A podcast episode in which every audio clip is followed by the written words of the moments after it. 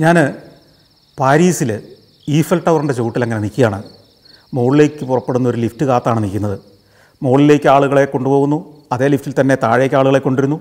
ഈ താഴേക്ക് വന്ന് ഇറങ്ങുന്നത് ലിഫ്റ്റിന്റെ പിൻഭാഗത്തെ ഒരു വാതിൽ തുറന്ന് അതിലൂടെ മറ്റൊരു വഴിയിലൂടെ പോകുന്നത്. അതുകൊണ്ട് ഈ കയറാൻ നിൽക്കുന്നവരും ഇറങ്ങാൻ നിൽക്കുന്നവരും തമ്മിലൊരു സംഘർഷം അവിടെ ഉണ്ടാകുന്നില്ല. അങ്ങനെ ഒരു ലിഫ്റ്റ് വന്നു. ഞാൻ അതിലേക്ക് ചെന്ന് കയറി. അപ്പോൾ ചെന്ന് കയറുമ്പോൾ കുറേ ആളുകളുണ്ട്. എല്ലാം പാശ്ചാത്യം തന്നെയാണ് ഏറ്റവും കൂടുതൽ അവിടെ കണ്ടത്. അപ്പോൾ ഇടി കൂടണ്ട എന്ന് ഞാൻ തീരുമാനിച്ചു. കാരണം പൊതുവേ അങ്ങനെ ഇടി കൂടാറില്ലെങ്കിലും ആദ്യം കയറേണ്ടതില്ല. അങ്ങനെ ഞാൻ ഏറ്റവും അവസാനത്തെ ആളായിട്ട് കയറി. അവസാനത്തെ ആളായിട്ട് കയറിയുള്ള ഗുണം ഈ വാതിലടഞ്ഞു കഴിയുമ്പം ഗ്ലാസ് വാതിലാണ്. നമ്മൾ തിരിഞ്ഞു നിന്ന് കഴിഞ്ഞാൽ ഈ ഗ്ലാസ്സിലൂടെ നമുക്ക് പുറത്തെ കാഴ്ചകൾ ഷൂട്ട് ചെയ്യാം. ലിഫ്റ്റ് മുകളിലേക്ക് കയറി പോകുന്നതും ഈ ഉരുക്ക് ചട്ടക്കൂടിനകത്തുകൂടി ഒരു ലിഫ്റ്റ് കയറി പോകുന്ന കാഴ്ച മനോഹര നല്ലൊരു ദൃശ്യമാണ് കിട്ടുക. എന്നാൽ ഞാൻ ഇതിനിടയ്ക്ക് ഏറ്റവും ആദ്യത്തെ ആളായിട്ട് ഒന്നുകിൽ കയറണം. അത് പറ്റിയില്ല. ഏറ്റവും അവസാനത്തെ ആളായിട്ട് കയറുന്നതാണ് അല്ലെങ്കിൽ നല്ലത്. ഇട നടുക്കുള്ള ഒരാളായിട്ട് കയറി കഴിഞ്ഞാൽ നമുക്ക് ചുറ്റും എട്ടടി വീരന്മാരായ സായിപ്പുമാർ ഇങ്ങനെ നിരന്ന് നിന്ന് കഴിഞ്ഞാൽ പുറത്ത് ഒരു കാഴ്ച നമുക്ക് കാണാൻ പറ്റില്ല.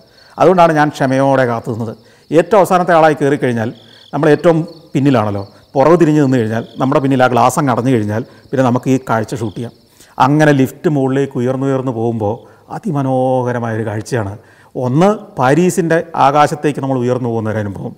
രണ്ടാമത് ഈഫൽ ടവർ എന്ന് പറയുന്ന ഒരു അത്ഭുത നിർമ്മിതിയുടെ കൂറ്റൻ ഉരുക്ക് ചട്ടക്കൂടുകൾ അതിനെ റിവറ്റ് ചെയ്ത് വെച്ചിരിക്കുന്നത്. അത് പണിത അത്ഭുതകരമായ ഒരു- ഒരു ഒരു ഒരു സംഭവത്തിന്റെ കാഴ്ചകളൊക്കെ നമ്മുടെ മനസ്സിലേക്ക് ഏതാണ്ട് ആയിരത്തി എണ്ണൂറുകളിൽ അത് പണിയുന്ന കാലത്തെ ആ ഓർമ്മകളിലേക്ക് നമ്മളെ കൊണ്ട് എത്തിക്കുന്ന ദൃശ്യങ്ങളാണ്. അങ്ങനെ ഈ ലിഫ്റ്റ് ഇതിന്റെ രണ്ടാം നിലയിൽ പോയി നിന്നു. ഞാനവിടെ പുറത്തിറങ്ങി. ഉരുക്ക് മാത്രം. ഉരുക്ക് കൊണ്ട് തലങ്ങും വിലങ്ങും നമ്മുടെ ഈ ഹൈ ടെൻഷൻ വൈദ്യുതി കമ്പി കടന്നു പോകുന്ന ടവറുകളുണ്ടല്ലോ. ഏതാണ്ട് അതിന്റെ പല മടങ്ങുള്ള കൂറ്റൻ ഉരുക്ക് പാളികളും ഉരുക്ക് റിവറ്റുകളും ഉരുക്കിന്റെ പട്ടകളും ഒക്കെ അടിച്ചുണ്ടാക്കിയിരിക്കുന്ന ഒരു നിർമ്മിതി. ഇത് അവിടെ നിൽക്കുമ്പോഴാണ് ഇതിന്റെ ഒരു കഥ ഞാൻ ഓർക്കുന്നത്. ആയിരത്തി എണ്ണൂറ്റി എൺപത്തൊമ്പതിൽ പാരീസിൽ വെച്ചൊരു വേൾഡ് എക്സ്പോ നടന്നു. അതായത് ഇപ്പോൾ ദുബായിലൊക്കെ നടക്കുന്ന എക്സ്പോ പോലെ പണ്ട് ഇത്തരം എക്സ്പോകൾ നടക്കുമായിരുന്നു. അതായത് ആയിരത്തി എണ്ണൂറുകളിൽ അവിടെ എക്സ്പോ നടക്കുന്നു എന്നർത്ഥം വ്യാവസായിക പ്രദർശനമാണ്. അതായത് അക്കാലത്തൊക്കെ ലോകത്ത് പുതിയ പുതിയ കണ്ടുപിടുത്തങ്ങൾ നടക്കുമായിരുന്നു. ഇന്റർനെറ്റ് ഇല്ലാത്തൊരു കാലമാണ്. ഇന്നത്തെ പോലെ ടെലികമ്മ്യൂണിക്കേഷൻ ഇല്ലാത്ത കാലമാണ്. ടെലഗ്രാമോ അങ്ങനെ വല്ല സാധനങ്ങളൊക്കെയാണ് അന്നുള്ള ഏക കമ്മ്യൂണിക്കേഷൻ മാർഗം. പിന്നീട് ഇപ്പം യു അമേരിക്കയിൽ ഒരു കണ്ടുപിടുത്തം നടന്നാൽ ലോകത്തിലെ മറ്റ് രാജ്യക്കാർ ആ കണ്ടുപിടുത്തം എങ്ങനെത്തെക്കുറിച്ച് അറിയുന്നത് അതിനെ ബേസ് ചെയ്തുള്ള ഉൽപ്പന്നങ്ങൾ ഉണ്ടാക്കുന്നതൊക്കെ അന്ന് ചിന്തിക്കാൻ കഴിയാത്തൊരു കാര്യമാണ് അപ്പോൾ അന്ന് അതിന് പരിഹാരമായി കണ്ടിരുന്നത് ഇത്തരം കണ്ടുപിടുത്തങ്ങൾ പുതിയ ഉൽപ്പന്നങ്ങൾ പുതിയ കാറുകൾ പുതിയ വാഹനങ്ങൾ പുതിയ ടെക്നോളജികൾ പുതിയ ഉപകരണങ്ങളൊക്കെ കണ്ടുപിടിക്കുന്ന ആളുകളെല്ലാം ഇത്തരം ട്രേഡ് ഫെയറുകളിലേക്ക് ഇത്തരം എക്സ്പോകളിലേക്ക് വരും. എന്നിട്ട് അവരുടെ രാജ്യത്തിന്റെ സ്റ്റാളുകളിൽ ഇത് പ്രദർശിപ്പിക്കും. അപ്പം ലോകത്തിന്റെ വിവിധ രാജ്യങ്ങളിൽ നിന്ന് ആളുകൾ ഇതിൽ പങ്കെടുക്കാൻ വരും. അവരുടെ ഉൽപ്പന്നങ്ങളുമായിട്ട് വരുന്നവരുണ്ട്. വെറുതെ ഇത് കാണാനും പങ്കെടുക്കാനും വരുന്നവരുണ്ട്. ഇതിന്റെ വാണിജ്യ സാധ്യതകൾ തേടി വരുന്നവരുണ്ട്. ഇവരൊക്കെ ഇത് കണ്ട് ഇതിനെ വിലയിരുത്തി ഇതിന് വിലയിട്ട് അല്ലെങ്കിൽ ഈ ടെക്നോളജി വാങ്ങുന്നതിനുള്ള ഇടപാടുകൾ ഉറപ്പിച്ച് അവിടെ നിന്ന് കച്ചവടം ഉറപ്പിച്ച് ഈ ടെക്നോളജി അവനവന്റെ രാജ്യങ്ങളിലേക്ക് കൊണ്ടുപോകും. അല്ലെങ്കിൽ അവരുമായിട്ട് കച്ചവടം ഉറപ്പിക്കും. അപ്പോൾ ഇതിനുവേണ്ടി നടത്തിയിരുന്ന അക്കാലത്തെ വാണിജ്യ വികസനത്തിന്റെ പ്രധാന സാധ്യതകളായിരുന്നു ഇത്തരം ട്രേഡ് ഫെയറുകൾ അത് പാരീസിൽ പലപ്പോഴായിട്ട് നടന്നിട്ടുണ്ട്. അപ്പം ആയിരത്തി എണ്ണൂറ്റി എൺപത്തൊമ്പതിലൊരു ട്രേഡ് ഫെയർ പാരീസിൽ നടക്കുമ്പോൾ ലോകത്തിന്റെ എല്ലാ ഭാഗത്തു നിന്നും ആളുകൾ വരും. ആയിരക്കണക്കിന് ആളുകൾ വരും. നിരവധി കപ്പലുകളിൽ ആളുകൾ വരും. അപ്പം ഈ വരുന്ന ആളുകൾക്ക് ആ ട്രേഡ് ഫെയർ നഗരം ഒരു ഒരു നഗരമായിട്ട് പാരീസിന്റെ ഒരു ഒരു ഭാഗം അങ്ങ് രൂപപ്പെടുകയാണ് ഇതിനു വേണ്ടി. അതിന്റെ എൻട്രൻസ് ആയിട്ട് ഒരു കവാടം പോലെ ഒരു അട്രാക്ഷൻ പണിത് വെക്കണം. ആളുകളെ ആകർഷിക്കുന്ന ഒരു ചിഹ്നമായി മാറാൻ സാധ്യതയുള്ള ആ ട്രേഡ് ഫെയറിന്റെ ചിഹ്നമാകുന്ന ഒരു ഒരു നിർമ്മിതി. അതിനുവേണ്ടി പലയിടത്തു നിന്നും ആളുകളുടെ താല്പര്യപത്രം ക്ഷണിച്ചു. പല ആർക്കിടെക്റ്റുകളും പല ഡിസൈനുകൾ സമർപ്പിച്ചു. ഗുസ്താവ് ഈഫൽ എന്ന് പറയുന്ന വലിയൊരു എഞ്ചിനീയർ ഉണ്ടായിരുന്നു. അദ്ദേഹം മറ്റു രണ്ടുപേരെ കൂടി ചേർത്ത് ചില ആർക്കിടെക്റ്റുകളെ കൂടി ചേർത്ത് അവർ സമർപ്പിച്ച ഈ ഒരു സ്ട്രക്ചറാണ് അംഗീകരിക്കപ്പെട്ടത്. കാരണം കുറഞ്ഞ സമയം കൊണ്ട് പണി പൂർത്തിയാക്കാം ചെലവ് ചുരുങ്ങിയത് എന്നതായിരുന്നു ഇതിന്റെ ഒരു പ്രത്യേകത. രണ്ടാമത് ഏതാണ്ട് നൂറ് നില മുന്നൂറ് മീറ്റർ ഉയരത്തിലുള്ള ഒരു ടവറാണ്. അക്കാലത്ത് ലോകത്ത് അത്ര ഉയരമുള്ളൊരു ഗോപുരമില്ല. അപ്പം അതൊരു ലോകാത്ഭുതം തന്നെയായും ആളുകളുടെ ശ്രദ്ധയാകും ഒരു വാർത്തയാവും എന്ന് ഇവർക്കറിയാമായിരുന്നു. അപ്പോൾ ഗുസ്താവ് ഈഫലിനോട് ചോദിച്ചപ്പോൾ അദ്ദേഹം പറഞ്ഞു ഞാൻ ഒറ്റ വർഷം കൊണ്ട് പണിത് തരാം. അങ്ങർക്ക് വലിയ പാലങ്ങളൊക്കെ നിർമ്മിച്ച ഒരു ട്രാക്ക് റെക്കോർഡുള്ള വലിയ പ്രശസ്തനായ ഒരു എഞ്ചിനീയറാണ് ഗുസ്താവ് ഈഫൽ അക്കാലത്ത്. അദ്ദേഹത്തിന്റെ ഉറപ്പുകൂടെ കിട്ടിയതോടുകൂടി ഇത് പണിയാൻ നഗരസഭ തീരുമാനമെടുത്തു. പക്ഷേ ഇതിന്റെ അവിടെയൊക്കെയുള്ളൊരു പ്രത്യേകത എന്ന് വെച്ച് കഴിഞ്ഞാൽ ഇത്തരം ഒരു നിർമ്മിതി പണിയുന്നതിന് മുമ്പ് അത് പൊതുസ്ഥലത്ത് പ്രദർശിപ്പിക്കും. അക്കാലത്ത് പോലും. അതാണ് അവിടുത്തെ ഒരു ചിട്ട. ആളുകളുടെ ബുദ്ധിജീവികളുടെ കലാകാരന്മാരുടെ ഒക്കെ ഒപ്പീനിയൻ അറിയാൻ വേണ്ടിയാണ് പക്ഷേ അന്നത്തെ പാരീസിലെ കലാകാരന്മാരിൽ ബഹുഭൂരിപക്ഷം പേര് ഇതിനെ എതിർത്തു. ഈ കമ്പിക്കെട്ട് പോലത്തെ ഈ സാധനം പാരീസിന്റെ ക്ലാസിക് സൗന്ദര്യത്തിനൊരു ത്തിൽ ഒരു വികൃതി വികൃതമായ ഒരു ഒരു ഒരു ശില്പമായിരിക്കും എന്ന് അവർ വിധി എഴുതി.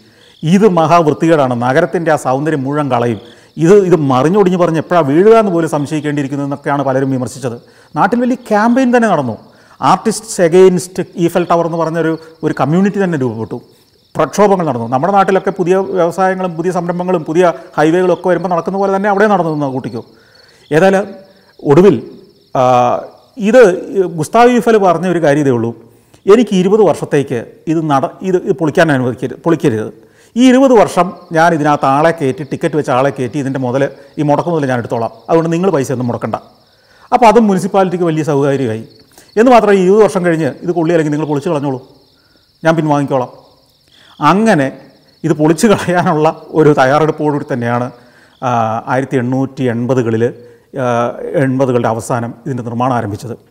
നമ്മൾ അത്ഭുതപ്പെട്ടു പോകും. അക്കാലത്ത് നല്ല ക്രെയിനുകൾ പോലും കണ്ടുപിടിച്ചിട്ടില്ലാത്തൊരു കാലത്ത് ഇന്നത്തെ സാങ്കേതിക വിദ്യകളൊന്നുമില്ലാത്തൊരു കാലത്ത് ഈ സാ ഈ ഈ പറഞ്ഞ ഈഫൽ ടവർ എന്ന് പറഞ്ഞ അത്ഭുത നിർമ്മിതി ഉരുക്ക് കൊണ്ട് മാത്രം ഒന്ന് പണിത് തീർത്തത് ഒരൊറ്റ വർഷം കൊണ്ടാണ് അത് പണിയാനെടുത്തത് ഏതാണ്ട് നൂറ്റി മുപ്പത് തൊഴിലാളികളും ഏതാണ്ട് നാൽപ്പതോളം ആർക്കിടെക്റ്റുകളും മാത്രം ചേർന്നിട്ട്.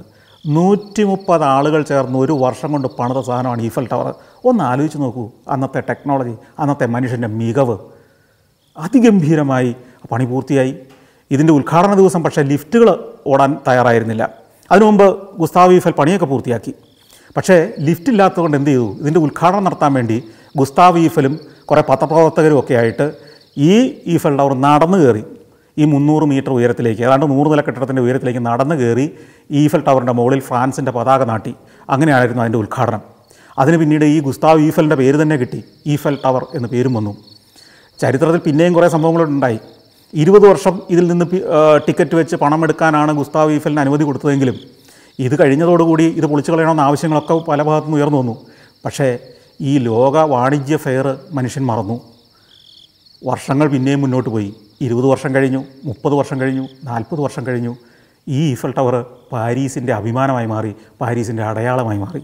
ഇന്നും പാരീസിലെത്തി എത്തുന്ന ഒരു മനുഷ്യനും ഈഫൽ ടവറിന്റെ ചവിട്ടിൽ നിന്നൊരു ഫോട്ടോ എടുക്കാതെ മടങ്ങാറില്ല. ഒരു കാലത്തെ ജനം വികൃതമായ മന്ദിരം വികൃതമായ ഒരു കെട്ടിടം ഈ പാരീസിന്റെ സൗന്ദര്യം നശിപ്പിച്ച് കളയുന്ന ഒരു വികൃത നിർമ്മിതി എന്ന് അധിക്ഷേപിച്ച് ആ കെട്ടിടം ഇന്ന് പാരീസിന്റെ ചിഹ്നമായി ലോകം മുഴുവൻ അറിയപ്പെടുന്നു. ഞാൻ ഈ രണ്ടാം നിലയിലെ ടവറിൽ നിൽക്കുമ്പോൾ ഞാൻ ചിന്തിച്ചത് ഗുസ്താവ് ഇഫലിനെ കുറിച്ച് തന്നെയാണ്. നമ്മുടെ നാട്ടിൽ എത്രയോ കുട്ടികൾ അവരുടെ ഇഷ്ടപ്രകാരമോ മാതാപിതാക്കളുടെ നിർബന്ധം കൊണ്ടോ ഒക്കെ എഞ്ചിനീയറിംഗ് പഠിക്കാൻ പോകുന്നു അല്ലേ? ഇവരൊക്കെ ഗുസ്താവ് ഈഫലിന്റെ കഥ കൂടി പഠിച്ചിട്ട് എഞ്ചിനീയറിംഗ് പഠിക്കാൻ പോയിരുന്നെങ്കിൽ ഗുസ്താവ് ഈഫലിനെ പോലെ ലോകം പതിറ്റാണ്ടുകളും നൂറ്റാണ്ടുകളും കഴിഞ്ഞും ആദരവോടെ ഓർമ്മിക്കുന്ന ഒരു സൃഷ്ടിയെങ്കിലും എന്റെ ഭാഗത്തു നിന്നുണ്ടാവണം എന്ന ചിന്തയോടുകൂടി എഞ്ചിനീയറിംഗ് പഠിക്കാൻ നമ്മുടെ കുട്ടികൾ പോകുന്ന ഒരു കാലത്ത് മാത്രമേ അവർ ആ പ്രൊഫഷനോട് നീതി പുലർത്തുന്നവരായി പുറത്തിറക്കും. അങ്ങനെ ചിന്തിക്കാനും അങ്ങനെ സ്വപ്നം കാണിക്കാനും നമ്മുടെ എഞ്ചിനീയറിംഗ് കോളേജുകൾക്ക് സാധിക്കുന്ന കാലത്തെ ആ കോളേജുകൾ ആരംഭിച്ചതിന്റെ ഉദ്ദേശം സാർത്ഥകമാകുന്നുള്ളൂ. നമ്മുടെ കുട്ടികൾ സ്വപ്നം കാണേണ്ടത് ഗുസ്താവ് ഈഫലിനെ പോലെ ഈഫൽ ടവർ പോലെ ലോകമാദരിക്കുന്ന എന്റെ കാലശേഷവും വരാനിരിക്കുന്ന തലമുറകൾക്ക് ശേഷവും ജനങ്ങൾ ഓർമ്മിക്കുന്ന ഒരു നിർമ്മിതി എന്റെ ഭാഗത്തുനിന്നുണ്ടാവും എന്ന ഒരു അഭിവാഞ്ചയോടുകൂടി അഭിലാഷത്തോടുകൂടി എഞ്ചിനീയറിങ്ങിന് പോകുന്നവർ മാത്രമേ എഞ്ചിനീയറിംഗ് പഠിക്കാൻ പോകാവൂ എന്നാണ് എന്റെ അഭിപ്രായം. ഈ ഈഫൽ ടവറിന്റെ രണ്ടാമത്തെ നിലയിൽ നിൽക്കുമ്പോൾ വേറെ കുറേ വിചിത്രമായ വിവരങ്ങൾ കൂടി എന്റെ മനസ്സിലേക്ക് വന്നത്. ഞാൻ യാത്രയ്ക്ക് മുമ്പ് പഠിച്ചു വെച്ചിരുന്നൊരു കാര്യമാണ്. അതായത് ഈ നമ്മൾ ഈ പുറത്തെ കാഴ്ചകൾ കാണാൻ വേണ്ടി ഇതിന്റെ ഒരു ഈ രണ്ടാമത്തെ നിലയുടെ പാരപ്പറ്റ് പോലെ ബാൽക്കണി പോലത്തെ ഭാഗമാണ്. ഓപ്പണാണത്. മഴയൊക്കെ പെയ്താൽ നമ്മൾ നനയും ഈ ഈഫൽ ടവറിൽ അല്ലാതെ അതിന് റൂഫൊന്നും ഇല്ലല്ലോ. ഈഫൽ ടവർ എന്ന് പറയുന്നത് ഉരുക്ക് കൊണ്ടുള്ള ഒരു സ്ട്രക്ചർ മാത്രമാണ് അപ്പോൾ അവിടെ ഈ വശങ്ങളെല്ലാം കനത്ത വേലി കെട്ടിയിരിക്കുകയാണ്. വേലി കെട്ടിയിട്ട് ചിലടത്ത് ഗ്ലാസ് ഇട്ടിരിക്കുന്നു. അപ്പോൾ ഇതെന്താണ് ഇതിന്റെ കാരണം എന്ന് അന്വേഷിച്ചപ്പോഴാണ് നേരത്തെ ഉള്ള യാത്രയിൽ തന്നെ ഞാൻ പഠിച്ചിരുന്നു. അതായത് ഈ ആളുകൾക്കൊരു കാലഘട്ടത്തിൽ ആത്മഹത്യ ചെയ്യാൻ ഇഷ്ടപ്പെട്ട ഏറ്റവും പ്രധാനപ്പെട്ട ഒരു സ്ഥലം പാരീസിൽ ഇതായിരുന്നു. ഈഫൽ ടവറിന്റെ രണ്ടാമത്തെ നിലയിലേക്കോ അല്ലെങ്കിൽ മൂന്നാമത്തെ നിലയിലേക്ക് കയറും. അവിടെ നിന്ന് അങ്ങ് ചാടും. വളരെ സുഖകരമായ വളരെ എളുപ്പത്തിലുള്ള ഒരു ആത്മഹത്യാ സ്ഥലം. പക്ഷേ പിന്നീട് വേലി കെട്ടി. ഇപ്പോൾ ആത്മഹത്യ ചെയ്യുന്നവർക്ക് വലിയ ആത്മഹത്യ ചെയ്യുന്നവരും അല്ലാതെ അപകടത്തിൽ താഴെ പോയവരും ഒക്കെ ആയിട്ട് ഏതാണ്ട് നാനൂറ് ആളുകൾ ഈഫൽ ടവറിന്റെ മുകളിൽ നിന്ന് വീണ് മരിച്ചിട്ടുണ്ട്. അതൊരു വലിയ നമ്പർ തന്നെയാണ്. അപ്പോൾ ഇപ്പോൾ ആത്മഹത്യയുടെ ഒക്കെ നിരക്ക് തീരെ കുറഞ്ഞിരിക്കുന്നു. ഇപ്പം ഇത്തിരി മെനക്കെട്ടാൽ പോലും ആത്മഹത്യ ചെയ്യാൻ കഴിയില്ല അതിന്റെ മുകളിൽ നിന്ന് ചാടി. മറ്റൊരു കാര്യം എന്താ വെച്ച് കഴിഞ്ഞാൽ ഈ കെട്ടിടത്തിന്റെ മൊത്തത്തിൽ ഒരു എന്താണ് ഒരു ബ്രൗൺ അല്ലെങ്കിൽ യെല്ലോയും ബ്രൗണും കൂടെ ചേർന്ന ഒരു കളറാണ് പെയിന്റ് അടിച്ചിരിക്കുന്നത്. അപ്പോൾ രാത്രിയിൽ ഇത് ലൈറ്റ് ചെയ്ത് കഴിയുമ്പോഴത്തേക്കും ഒരു ജ്വലിക്കുന്ന തീ കളറാണ് ഒരു സ്വർണ നിറവായിട്ട് മാറും. അതിഗംഭീരമായ ഒരു കാഴ്ചയാണ്. രാത്രികളിൽ ഇതിലെ ലൈറ്റിന്റെ ചില ഡിസ്പ്ലേകളും ചില പ്രദർശനങ്ങളും ഒക്കെ ഉണ്ട്. അതിമനോഹരമാണ് രാത്രിയിലെ ഈഫൽ ടവറിന്റെ കാഴ്ച. തിളങ്ങി നിൽക്കുന്ന ഒരു കാഴ്ചയാണ്. മഴവില്ലിന്റെ നിറങ്ങളെല്ലാം ചില സമയത്ത് അണിയും ചില സമയത്ത് സിംഗിൾ കളറായി മാറും. ചിലപ്പോൾ മിന്നുന്ന ലൈറ്റുകളായിരിക്കും ഫ്ലാഷ് ലൈറ്റുകൾ കൊണ്ട് നിറയും. അങ്ങനെ പലവിധ പരിപാടികൾ. ഇതുകൂടാതെ തന്നെ ഏതാണ്ട് ആ ഏഴ് വർഷം കൂടുമ്പോൾ ഈ കെട്ടിടം മൊത്തത്തിൽ ഈ സ്ട്രക്ചർ മൊത്തം പെയിന്റ് അടിക്കും.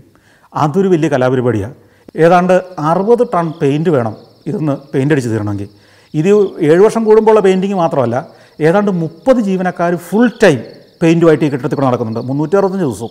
അതായത് അവരിങ്ങനെ സൂക്ഷ്മമായി നിരീക്ഷിക്കുക എവിടെയായാലും തുരുമ്പെടുക്കുന്നുണ്ടോ ഉണ്ടെങ്കിൽ അത് ചിരണ്ടുക അപ്പോൾ തന്നെ പെയിന്റ് അടിക്കുക. ഇങ്ങനെ മുപ്പതോളം ജീവനക്കാർ ഫുൾ ടൈം പെയിന്റേഴ്സായിട്ടും ഈ ഈ പറഞ്ഞ മെയിന്റനൻസിന് വേണ്ടി ഇങ്ങനെ ഏത് സമയവും ഈ കെട്ടിടത്തിൽ കൂടെ നടക്കുന്നുണ്ട്. അപ്പോൾ ഈ- കെട്ടിടത്തിൽ ഇത്രയും വരുമാനം ഉണ്ടെങ്കിലും അതിൽ ചിലവുകൊണ്ട് അതുപോലെ തന്നെ അതിനെ സംരക്ഷിക്കുന്നതിന് വേണ്ടി. പക്ഷേ എന്താണെങ്കിലും പാരീസിന് ഗുസ്താവ് ഈഫൽ നൽകിയ ഈ സമ്മാനം അവരുടെ ടൂറിസം വരുമാനത്തിന്റെ ഒരു പ്രധാന കോൺട്രിബ്യൂഷനാണ് എന്നുള്ള കാര്യത്തിൽ സംശയമൊന്നുമില്ല. അവിടെ നിന്ന് പാരീസിന്റെ മനോഹരമായ കാഴ്ചകളൊക്കെ പകർത്തിയെടുത്തു. സമയമില്ല അതാണ് ഇന്നത്തെ പ്രശ്നം. അവിടെ ഞാൻ മുകളിലേക്ക് ഇങ്ങനെ പകർത്താൻ നോക്കുമ്പോൾ താഴെ നിന്ന് കണ്ടതിനേക്കാൾ ഉയരെ ഇനി മുകളിലേക്ക് കിടക്കുകയാണ് നമുക്ക് തോന്നിപ്പോവും അങ്ങനെ ആകാശത്തേക്ക് നമ്മളെ വെല്ലുവിളിച്ചുകൊണ്ട് നീയൊന്നും കയറി വരില്ലടാ എന്ന മട്ടിൽ ഇങ്ങനെ നിൽക്കുകയാണ് ഈഫൽ ടവർ. അടുത്ത ലിഫ്റ്റിലേക്ക് കയറാനായിട്ട് ചെല്ലുമ്പോഴാണ് വേറൊരു പ്രശ്നം. ഈ അന്ന് എന്തോ കാരണത്താൽ ഈ കുറച്ച് നേരത്തേക്ക് ഏറ്റവും ടോപ്പിലേക്കുള്ള അത് ഇടയ്ക്കിടയ്ക്കൊക്കെ അങ്ങനെ നിർത്തി വയ്ക്കാറുള്ളതാണ്. ഇത് നിർത്തി വെച്ചിരിക്കുന്നത് ഇനി ഒരു മണിക്കൂർ കഴിഞ്ഞ് ഈ മുകളിലേക്കുള്ള ലിഫ്റ്റ് പ്രവർത്തിക്കൂ. നേരത്തെ പണ്ടൊരിക്കൽ ഞാൻ ആദ്യത്തെ തവണ മറ്റോ ചെന്നപ്പോൾ ഇതേ സംഭവം ഉണ്ടായതായി ഞാൻ ഓർക്കുന്നുണ്ട്. അവിടെ ഈ രണ്ടാം നിലയിൽ നിന്ന് മൂന്നാം നിലയിൽ ഏറ്റവും മുകളിലത്തെ നിലയിലേക്ക് പോകുന്ന ലിഫ്റ്റ് ചില സമയങ്ങളിൽ അത് നിർത്തി വയ്ക്കും. ഇടവിട്ടേ പോകുള്ളൂ അപ്പോൾ ഈ ഒരു മണിക്കൂർ കാത്തു നിൽക്കാൻ എനിക്ക് സമയമില്ലാത്തതുകൊണ്ട് ഞാൻ പെട്ടെന്ന് തന്നെ തിരികെ ഇറങ്ങി താഴേക്ക് വന്നു. താഴേക്ക് വരുമ്പോൾ അപ്പോഴും ക്യൂവിന്റെ നീളം ഇങ്ങനെ നീടിക്കൊണ്ട് നീണ്ടുകൊണ്ടിരിക്കുകയാണ് ഏതാണ്ട് നൂറ്റമ്പത് വർഷം കഴിഞ്ഞിട്ടും മനുഷ്യർ ഈ ഗോപുരത്തിന്റെ മുകളിൽ കയറാൻ വേണ്ടി ലോകത്തിന്റെ നാനാഭാഗത്ത് വന്ന് ടിക്കറ്റ് എടുത്ത് ക്യൂ നിൽക്കുന്ന കാഴ്ച ആവേശകരമായ കാഴ്ച കണ്ടുകൊണ്ടാണ് ഞാൻ ജോണിയും ബ്ലേസും കാറുമായിട്ട് വരുമെന്ന് പറഞ്ഞ സ്ഥലത്തേക്ക് പോയി നിൽക്കുന്നത് അവിടെ പോയി നിന്ന് ഞാൻ ഫോൺ ചെയ്തു. അധികം ഞാൻ അവർ കാറുമായിട്ട് വന്നു. അവർ കാറുമായിട്ട് വരുന്ന സമയം വരെ മുഴുവൻ ഞാൻ ഈ കെട്ടിടത്തിന്റെ ഈ സ്ട്രക്ചറിന്റെ നിർമ്മിതികളിലൂടെ അതിന്റെ സൂക്ഷ്മാംശങ്ങളിലൂടെ അതിലൂടെ എന്താണ് വണ്ടിനെ പോലെ കയറിപ്പോകുന്ന ലിഫ്റ്റുകളുടെ ദൃശ്യങ്ങളിലൂടെ അതിന്റെ ഓരോ റിവറ്റിന്റെയും ഭീമാകാരമായ വലിപ്പത്തിന്റെ ഡീറ്റെയിൽസിലൂടെ എന്റെ ക്യാമറ ഇങ്ങനെ സഞ്ചരിച്ചുകൊണ്ടിരിക്കുകയായിരുന്നു. എനിക്ക് ഇത്തരം നിർമ്മിതികളൊക്കെ എത്ര കണ്ടാലും മതി വരില്ല ചരിത്രത്തിന്റെ അവശേഷിപ്പുകളാണ്. എത്രയോ ആളുകളുടെ അധ്വാനത്തിന്റെ ഇച്ഛയുടെ അവരുടെ പ്രതിഭയുടെ പ്രതീകങ്ങളാണ് ഈ കെട്ടിടങ്ങളൊക്കെ. അതൊക്കെ അതിന്റെ ചുവട്ടിൽ പോയി നിന്ന് ചാരി നമ്മൾ സ്വപ്നങ്ങൾ കാണണം. നമ്മുടെ കുട്ടികൾ ഇങ്ങനെയുള്ള നിർമ്മിതികൾ നിർമ്മിക്കുന്ന ലോകത്തെ അത്ഭുതപ്പെടുത്തുന്ന നിർമ്മിതികൾ നിർമ്മിക്കുന്ന ഒരു കാലത്തെ നമ്മൾ സ്വപ്നം കാണണം. എനിക്കിതൊക്കെ വലിയ ആവേശമാണ്. അതിന്റെ ചുവട്ടിൽ നിന്നും ഇങ്ങ് പോരുക മടങ്ങുക എന്നതാണ് എന്റെ ഏറ്റവും വലിയ ദുഃഖം. ഇത് ഒരു അതിന്റെ മുമ്പിൽ നിന്ന് വീഡിയോ കസർത്ത് നടത്തുക എന്നുള്ളതല്ല. ഈ ദൃശ്യങ്ങളിലൂടെ ഇതിന്റെ സൂക്ഷ്മാംശങ്ങൾ ഇതെത്ര ബൃഹത്തായ ഒരു നിർമ്മിതിയാണ്. നമ്മളൊരു ചിത്രത്തിൽ പത്തിഞ്ച് നീളത്തിൽ കാണുന്ന ഒന്നല്ല ഒരു സ്കെയിലിന്റെ നീളത്തിൽ കാണുന്ന ഒന്നല്ല ഈഫൽ ടവർ എന്ന് നമ്മളതിന്റെ ചുവട്ടിൽ നിന്ന് അത്ഭുതത്തോടെ തിരിച്ചറിയുന്നത്. എന്റെ പ്രേക്ഷകർ കൂടി എങ്ങനെ ഒന്ന് കൺവേ ചെയ്ത് കൊടുക്കാൻ പറ്റുമെന്നാണ് എന്റെ ആശങ്ക മുഴുവൻ അവിടെ നിൽക്കുമ്പോൾ. മനസ്സില്ലാ മനസ്സോടെ ബ്ലേസ് ഓടിച്ചുകൊണ്ട് വന്ന കാറിൽ കയറി ഞാൻ യാത്ര തുടർന്നു. ഇനി ഞങ്ങൾ പാരീസിൽ നിൽക്കുന്നില്ല. അപ്പോഴത്തേക്ക് നേരം പന്ത്രണ്ട് മണിയായി. ഇനി വണ്ടി വിട്ടു പോയില്ലെങ്കിൽ ഇന്നത്തെ പരിപാടികളൊക്കെ തകരും. എന്ന് മാത്രമല്ല ജോണിയും ബ്ലേസും ഒരു വിശേഷമായിട്ടാണ് വന്നിരിക്കുന്നത്. നമ്മൾ ഇത്തിരി വേഗം പോയാൽ ഇന്ന് ബെൽജിയത്തിന്റെ അതിർത്തി ഗ്രാമത്തിൽ അതായത് ഫ്രാൻസ് കഴിഞ്ഞ് ബെൽജിയത്തിലേക്ക് കയറി അധികം താമസിയാതെ തന്നെ തെമ്പ്ലു എന്ന് പറയുന്ന ഒരു പട്ടണമുണ്ട്. തെമ്പ്ലു ഒരു ചെറിയൊരു പട്ടണം വലിയൊരു ഗ്രാമമെന്നോ ചെറിയൊരു പട്ടണമെന്നോ പറയാവുന്ന ഒരു ചെറിയ പട്ടണം. അവിടെ ഒരു ഫ്ലീ മാർക്കറ്റ് ഉണ്ടത് ഇന്ന്. ഫ്ലീ മാർക്കറ്റ് പറയാൻ നാടൻ നമ്മുടെ നാട്ടിൻ പുറത്തെ ഉത്സവങ്ങൾ പോലെയാണ്. അവിടെ ഈ ഉത്സവവും ചെണ്ടമേളവും ഒന്നുമല്ല.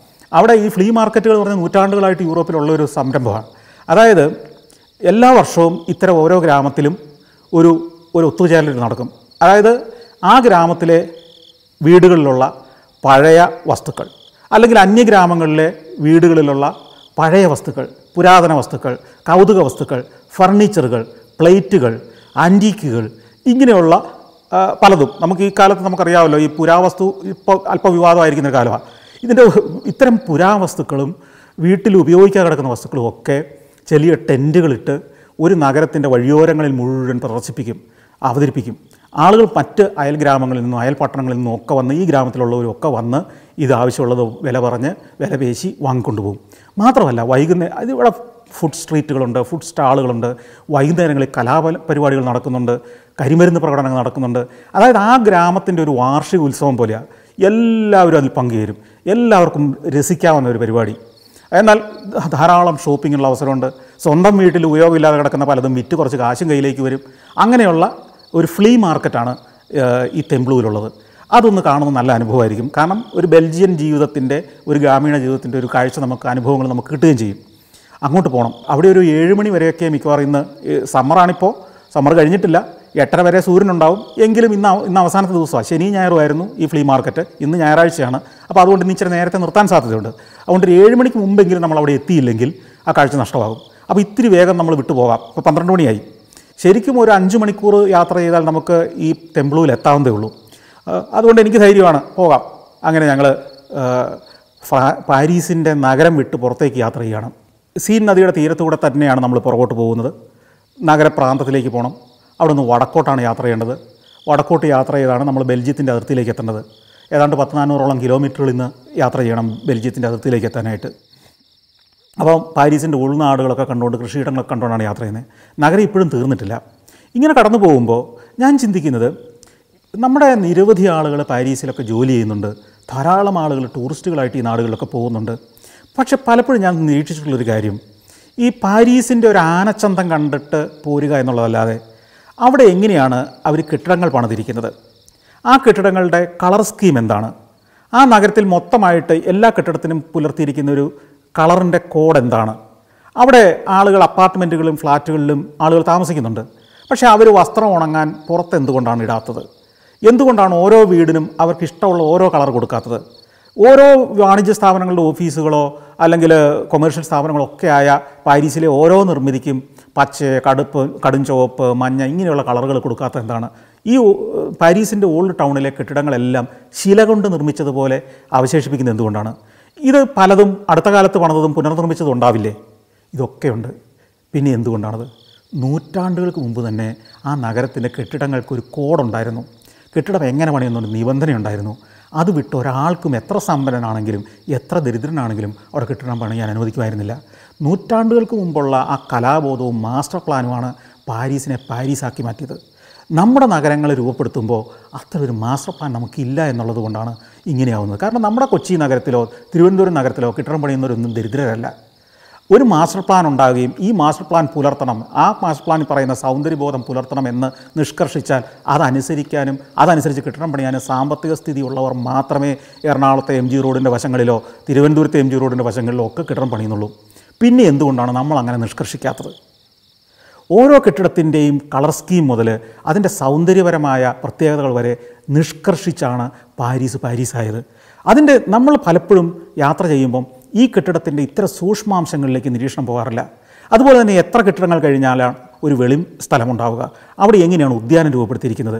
അവിടെ ഉദ്യാനം കുറേ ചെമ്പരത്തി കുറേ റോസ കുറേ മുല്ല ഇതൊക്കെ നട്ട് അവിടെ ഇവിടെയൊക്കെ വെച്ചിരിക്കുകയാണോ? അതോ അതിനൊരു പാറ്റേൺ ഉണ്ടോ? അതിന് ഒരു ലോൺ ഉണ്ടോ? അതിന് ചെടികൾ വെട്ടിയൊരുക്കി നിർത്തിയിരിക്കുന്ന ഒരു ഭാഗമുണ്ടോ? ആ വെട്ടിയൊരുക്കിയിരിക്കുന്നതിന് ഒരു കലാപരമായ പൂർണതയുണ്ടോ? അതിൽ പൂക്കൾ വിരിയുന്ന ചെടികളെക്കാൾ അതിന്റെ കളർ സ്കീമിന് ചേരുന്ന ചെടികളല്ലേ വെച്ചിരിക്കുന്നത്? ഇങ്ങനെയുള്ള നിരീക്ഷണങ്ങൾ പലപ്പോഴും നമ്മൾ നടത്താറില്ല. ഇത്തരം നിരീക്ഷണങ്ങൾ നടത്തുമ്പോഴാണ് നമ്മുടെ നാട്ടിലേക്ക് ആവശ്യമായ പല ആശയങ്ങളും നമുക്ക് ഉണ്ടാക്കാൻ കഴിയുന്നത്. ഈ ഈ ലോകത്തെ പല രാജ്യങ്ങളിലേക്കും എന്നേക്കാൾ കൂടുതൽ യാത്ര ചെയ്ത നിരവധി ആളുകളുണ്ട്. പലരും ഇത്തരം കാര്യങ്ങൾ നിരീക്ഷിക്കാറില്ല എന്ന് എനിക്ക് പലപ്പോഴും തോന്നിയിട്ടുണ്ട്.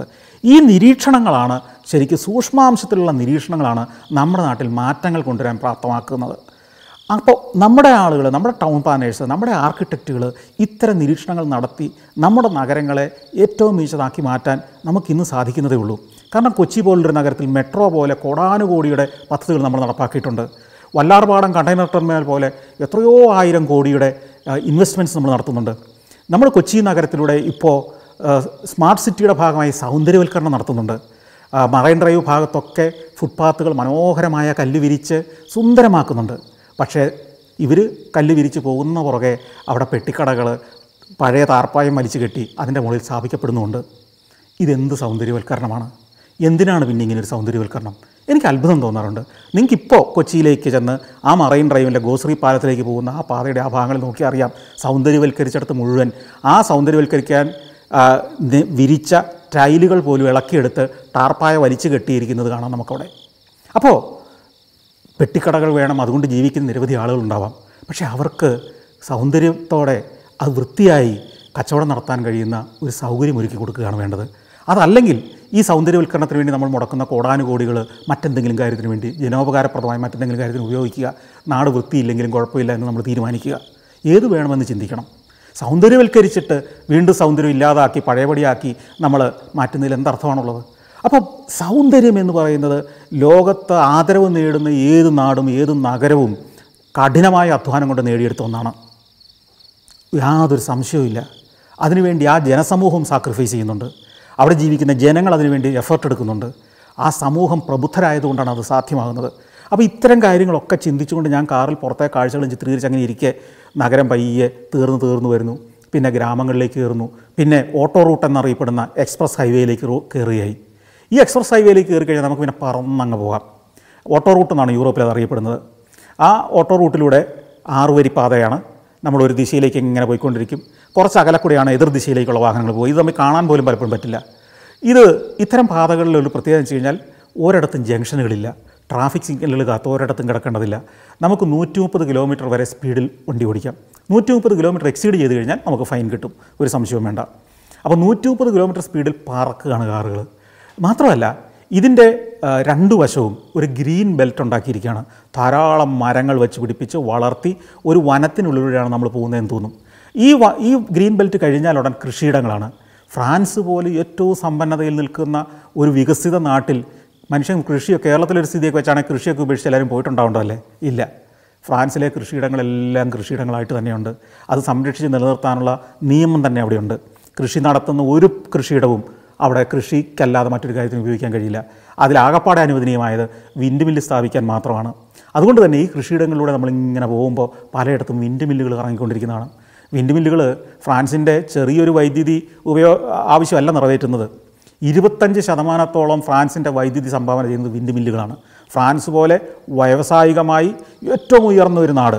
റഫാൽ യുദ്ധവിമാനം മുതൽ എയർബസ് പോലുള്ള വലിയ വിമാന കമ്പനികൾ വരെ ഫ്രാൻസിന്റേതായുണ്ട്. അതുകൂടാതെ എത്രയെത്ര യുദ്ധോപകരണങ്ങൾ മുതൽ എത്രയെത്ര വാഹനങ്ങളുടെ വരെ നിർമ്മാതാക്കളാണ് ഫ്രാൻസ്. എന്തുമാത്രം ഉൽപ്പന്നങ്ങൾ ലോകത്തിന്റെ വിപണിയിലേക്ക് ഇവർ കയറ്റി അയക്കുന്നുണ്ട്. അപ്പോൾ അത്രയേറെ വാണിജ്യ വ്യാവസായിക വളർച്ച നേടിയ ഒരു ഫ്രാൻസിലേക്ക് ആവശ്യമായ വൈദ്യുതിയുടെ ഇരുപത്തഞ്ച് ശതമാനവും സംഭാവന ചെയ്യുന്നത് ഈ വിൻഡ് മില്ലുകളാണ്.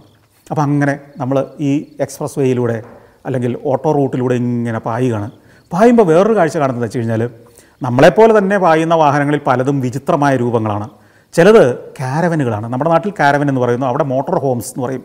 മോട്ടോർ ഹോംസ് അല്ലെങ്കിൽ ക്യാമ്പർ വാഹനങ്ങൾ.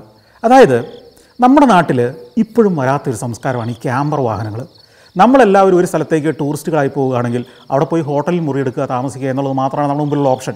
എന്നാൽ യൂറോപ്പിലും പാശ്ചാത്യ നാടുകളിലും ഇപ്പോൾ കിഴക്കൻ നാടുകളിൽ പോലും വന്നിരിക്കുന്ന വലിയൊരു മാറ്റം എന്താണെന്ന് വെച്ച് കഴിഞ്ഞാൽ ഒരു കാരവൻ ബെഡ്റൂമും ചെറിയൊരു കിച്ചണും ഒരു ടോയ്ലറ്റും ഒക്കെയുള്ള ഫാമിലി തന്നെ ഡ്രൈവ് ചെയ്തു പോകുന്ന മോട്ടോർ ഹോമുകൾ എന്നറിയപ്പെടുന്ന ചെറിയൊരു ബസ്സിന്റെ അല്ലെങ്കിൽ ഒരു ചെറിയൊരു ടെമ്പോ ട്രാവലറിന്റെ വലിപ്പമുള്ള വാഹനങ്ങൾ. ഇതിനകത്ത് ഫാമിലിയായിട്ട് ഒന്നിച്ചങ്ങ് പോവുകയാണ്. എന്നിട്ട് ഇവർക്ക് ഇഷ്ടമുള്ള കാഴ്ചകളിലേക്ക് പോകുന്നു. അവിടെ വണ്ടി ക്യാമ്പ് ഈ ക്യാമ്പർ പാർക്ക് ചെയ്യാനുള്ള സ്ഥലമുണ്ട്. ക്യാരവൻ പാർക്കെന്നോ ക്യാമ്പർ വെഹിക്കിളുകളുടെ പാർക്ക് എന്നൊക്കെ പറയുന്ന സ്ഥലങ്ങളുണ്ട്. അവിടെ പാർക്ക് ചെയ്യാം.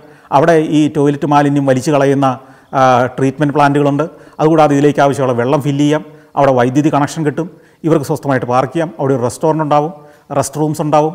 ഈ ഫെസിലിറ്റികളെല്ലാം ഉള്ള ഒരു എല്ലാ ടൂറിസ്റ്റ് കേന്ദ്രങ്ങളോടനുബന്ധിച്ച് ഇത്തരം ക്യാരവൻ പാർക്കുകൾ അല്ലെങ്കിൽ മോട്ടോർ ഹോംസിന്റെ അല്ലെങ്കിൽ ഇത്തരം excursion vehicles E V R Vs എന്ന് പറയും. റിക്രിയേഷണൽ വെഹിക്കിൾസിന്റെ പാർക്കിംഗ് ഏരിയകളുണ്ട് അതൊരു വലിയ വ്യവസായമാണ്. ഇത്തരം മോട്ടോർ ഹോമുകൾ വാടകയ്ക്ക് കൊടുക്കുന്ന നിരവധി കമ്പനികളുണ്ട്. നമ്മൾ നേരത്തെ ബുക്ക് ചെയ്ത് അല്ലെങ്കിൽ നമുക്ക് പല കമ്പനികളുടെ ഇത്തരം മോട്ടോർ ഹോമുകൾ അല്ലെങ്കിൽ ഈ വെഹിക്കിളുകൾ നമുക്ക് വാടകയ്ക്കെടുത്ത് നമുക്ക് ആഴ്ചകൾ നീളുന്ന യാത്രകൾ നടത്താം. ഈ ഡീസൽ അടിക്കുന്ന കാശ് കൊണ്ട് നമുക്ക് എവിടെയും പോയി കിടന്നുറങ്ങാം. പ്രകൃതി മനോഹരമായ ഏത് സ്ഥലത്തും പോയി താമസിക്കാം. ഇപ്പോൾ ഇന്ത്യയിൽ കേരളത്തിൽ അങ്ങനെ ഒരു സംസ്കാരം വന്നിരുന്നെങ്കിൽ എന്ന് ഞാൻ പലപ്പോഴും ചിന്തിച്ചിട്ടുണ്ട്. കേരള ടൂറിസം ഇപ്പോൾ അതിനുള്ള പദ്ധതി ആരംഭിച്ചു കഴിഞ്ഞു. അതായത് നമ്മൾ ഇന്ത്യ പോലെ വൈവിധ്യങ്ങളുടെ ഒരു നാട്ടിൽ ആണ് ശരിക്കും ഇതിന്റെ ഏറ്റവും പ്രയോജനം. നമുക്ക് കേരളത്തിൽ മാത്രമല്ല ഇത് ഓടിക്കാവുന്നത്. നാഷണൽ ലെവലിൽ ഇതിന് പെർമിറ്റ് കിട്ടിക്കഴിഞ്ഞാൽ നമുക്ക് ഇവിടെ നിന്ന് കേരളത്തിൽ നിന്ന് വഴിയരി ഈ മോട്ടോർ ഹോമുകളുടെ അല്ലെങ്കിൽ കാരവനുകളുടെ പാർക്കുകളിൽ കൊണ്ടുപോയിട്ട് അവിടെ അന്ന് രാത്രി കിടന്നുറങ്ങാം. അല്ലെങ്കിൽ വഴി അതിമനോഹരമായ ഒരു ഭൂപ്രദേശത്ത് പോയി നമുക്ക് പാർക്ക് ചെയ്ത് അവിടെ താമസിക്കാം. കടൽ തീരത്ത് ബീച്ചുകളിൽ മലമ്പ്രദേശങ്ങളിൽ ഹിൽ സ്റ്റേഷനുകളിൽ ഒക്കെ നമുക്ക് പാർക്ക് ചെയ്യാം. ഏറ്റവും ചരിത്രമുറങ്ങുന്ന പൗരാണിക നഗരങ്ങളിൽ പോയി താമസിക്കാം. തമിഴ്നാട്ടിൽ നിന്ന് കർണാടകത്തിലേക്ക് അവിടെ നിന്ന് ആന്ധ്രാപ്രദേശിലേക്ക് ഗോവയിലേക്കോ ഒക്കെ നമുക്ക് യാത്ര ചെയ്യാം. അപ്പം ദിവസങ്ങളും മാസങ്ങളും നീളുന്ന യാത്ര ഇത്തരം വാഹനങ്ങളിൽ അതീവ രസകരമാണ്. ഇതിനകമെന്ന് പറയുന്നത് ഏറ്റവും പെർഫെക്ഷനോടുകൂടി നമ്മുടെ നാട്ടിലെ ചില ലോക്കൽ വർക്ക്ഷോപ്പുകളിൽ തട്ടിക്കുട്ടി ഉണ്ടാക്കുന്ന പോലെയല്ല. വിമാനം നിർമ്മിക്കുന്നതിനേക്കാൾ പെർഫെക്റ്റ് ആയിട്ടാണ് ഇതിനകം. ഏറ്റവും ആധുനികമായ മെഴ്സിഡസ് ബെൻസിന്റെ കാറിന്റെ ഇന്റീരിയർ പോലെ ഇന്റീരിയർ ചെയ്തിരിക്കുന്നതാണ് ഈ പല വാഹനങ്ങളും. നമ്മൾ കുതിച്ചു പോകും ഒരു ദിവസം കിടന്നുറങ്ങാൻ. അത്തരത്തിലുള്ള വാഹനങ്ങൾ ഇങ്ങനെ ഈ ഈ മോട്ടോർ റൂട്ടിലൂടെ അതിവേഗം പറക്കുകയാണ്. ഇതിന്റെയൊക്കെ പിന്നിൽ മിക്കവാറും കാണുന്ന ഒരു കാഴ്ച ഈ വാഹനങ്ങളുടെ എല്ലാം പിന്നിൽ രണ്ടോ മൂന്നോ സൈക്കിളുകളും ഫിക്സ് ചെയ്തിട്ടുണ്ടാവും. ഈ സൈക്കിളുകൾ ശരിക്കും ഇവരുടെ ജീവിതത്തിന്റെ ഒരു സുപ്രധാന ഭാഗമാണ് സൈക്ലിംഗ്. നമ്മൾ ഇവിടെയൊക്കെ കാണുന്നൊരു കാര്യം ഇപ്പോൾ കേരളത്തിൽ തീർച്ചയായിട്ടും ധാരാളം ആളുകൾ സൈക്ലിംഗ് ഒരു വിനോദമായും ഒരു ഒരു വ്യായാമ ഉപാധിയായിട്ടും സ്പോർട്സ് ഇനമായിട്ടും ഒക്കെ സ്വീകരിച്ചു തുടങ്ങി. അത് നല്ലൊരു മാറ്റമാണ്. പക്ഷേ ഒറ്റ പ്രശ്നമേ ഉള്ളൂ ഈ സൈക്ലേഴ്സിന് ജീവൻ പണയം വെക്കാതെ കേരളത്തിലെ റോഡുകളിലൂടെ ഇത് നടത്താൻ കഴിയില്ല. അവിടെയൊക്കെ അങ്ങനെയല്ല. ഈ സൈക്കിൾ ട്രാക്കുകളുണ്ട്. എല്ലാ പ്രധാന പാതയുടെയും സൈഡിൽ കൂടെ സൈക്കിൾ ട്രാക്കുകളുണ്ട്. അതുപോലെ തന്നെ സൈക്കിളുകൾക്ക് മാത്രം പോകാൻ കഴിയുന്ന ഉൾനാടൻ പാതകളുണ്ട്.